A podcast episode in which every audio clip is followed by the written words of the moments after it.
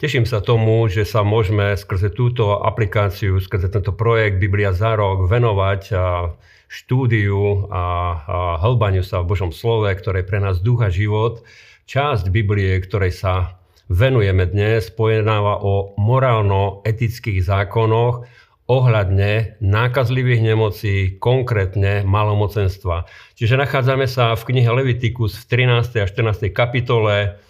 A z tohto môžeme vidieť, že Boh dal určité zákony na zabezpečenie ochrany zdravia a života. Nežijeme v prostredí, kde by Boh chcel, aby sme sa podriadili zákonom džungle, kde slabé jedince sú potravou pre nejakých predátorov. Čiže aj samotná karanténa, ktorú môžeme vidieť aj v tomto príbehu, je ochranou toho, aby vlastne bol ochranený život a zdravie celého národa. V 13. kapitole vidíme, že kňaz vykonáva podrobnú prehliadku príznakov nemoci, dokonca aj na materiálnych veciach sa sledovalo, či sa neprejavujú určité znaky nejakých nákazlivých nemocí, moru alebo v tomto prípade malomocenstva. A ak boli preukázané takéto znaky, život ohrozujúce nemoci, tak kňaz vydal zákaz pre ľudí, a povinnosť e, zostať v karanténe, zostať mimo spoločnosť na určitý čas, kde sa to pozorovalo, kde prebiehala, predpokladajme, že aj určitá liečba, ale čo je dôležité e, z tohto príbehu vidieť, pretože Biblia je duchovná kniha, že všetky tieto nemoci sú zároveň majú svoju prirodzenú rovinu, ale majú aj svoju duchovnú rovinu, čo potrebujeme rozpoznať z tohto čítania. A, vidíme v Biblii, že Boh tromi spôsobmi dopúšťa kvôli tomu, že ľudia sú v hriechoch a vytvárajú rôzne neprávosti, tak podliehajú rôznym takýmto súdom v troch rovinách, a to meču, hladu a moru. Čiže aj tieto nákazlivé nemoci majú svoju duchovnú rovinu a preto bolo potrebné prinášať krvavé obete, bolo, bolo potrebné priniesť nevinné zviera, ktorého krv bola mm, vlastne zdrojom očisťovania v duchovnej rovine, čo pre nás aj po troch tisícročiach od tohto vlastne príbehu, od týchto udalostí vidíme, že je potrebné, že v tejto veci sa nič nezmenilo, len v priebehu času prišiel na scénu Ježíš, ktorý sa stal baránkom Božím a cez ktorého my máme možnosť vlastne očistiť sa a získať aj samotné uzdravenie, čo je v Izajašovi 53, 5. Môžete si tieto veci prečítať. A je priestor aj v dnešnej dobe sa v tejto téme pohnúť ďalej, rozvinúť to, pretože samotná medicína, spôsob uzdravovania sa, sa nejakým spôsobom zaoberá len takým ateistickým pohľadom, liečením a z tohto zdravia a, a samotných liekov vlastne sa vytvoril a prebujnelý priemysel alebo vlastne zdroj pre rôzne okultné alternatívne liečby, ale vidíme, že Boh dáva priestor na to, aby sme využívali aj legálne spôsoby, ako sa očistiť aj od nevyličiteľných nemocí. Čiže vrátime sa ku príbehu. Čiže ku tejto obeti očisťovania kňaz použil dve vtáčatá, pritom jedno bolo zabité a druhým a vlastne sa pokropilo toho malomocného, následne to živé vtáča sa pustilo a krv toho zabitého vlastne bola zdrojom tohto vykúpenia, očistenia, zbavenia toh, tejto neprávosti, ktorá bola na tomto malomocnom.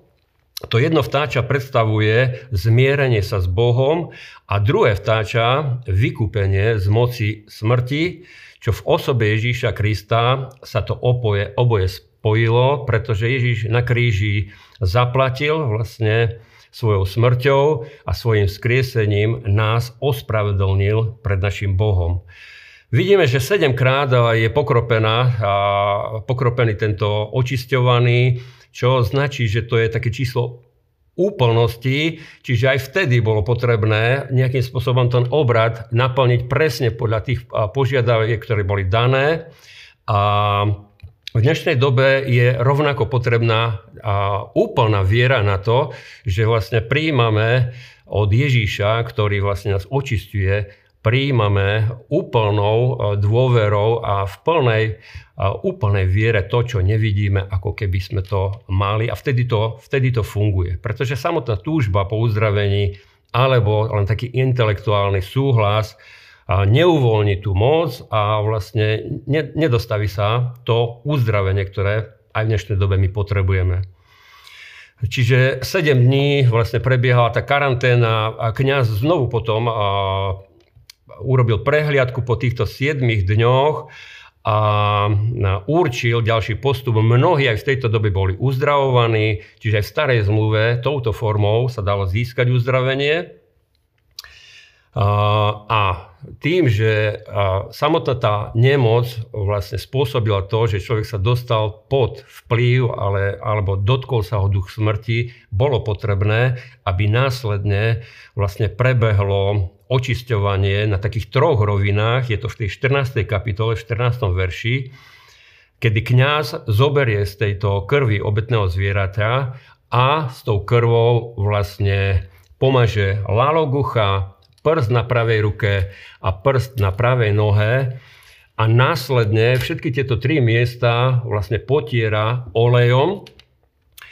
Čiže to očisťovanie prebiehalo v troch oblastiach. V oblastiach toho, čo človek počúva, aby bolo správne počúvanie, v oblasti toho, čo človek vykonáva, aby jeho vykonávanie veci bolo v súlade s Božím slovom a prst na pravej nohe je oblasťou plánovania, aby človek sa rozhodol istým smerom, na ktorom už není súd, na ktorom nie sú následky neprávosti a následne uh, tým olejom, ktorým sa kniaz znovu mazal všetky tieto tri miesta, sa to vlastne mazala budúcnosť tohto človeka, čiže krvou sa očisťovala minulosť a olejom jeho budúcnosť, aby mohol sa pohnúť dopredu.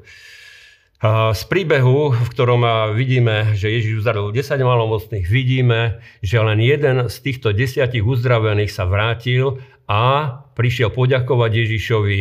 Čiže aj dnes to môžeme vidieť v cirkvi, že je potrebné nielen prijať uzdravenie, ale navrátiť sa, aby, aby Ježiš si zobral svoju slávu, lebo Ježiš príjima slávu za to, že aj dnes je baránkom Boží, ktorý sníma naše hriechy a uzdravuje všetky naše nemoci.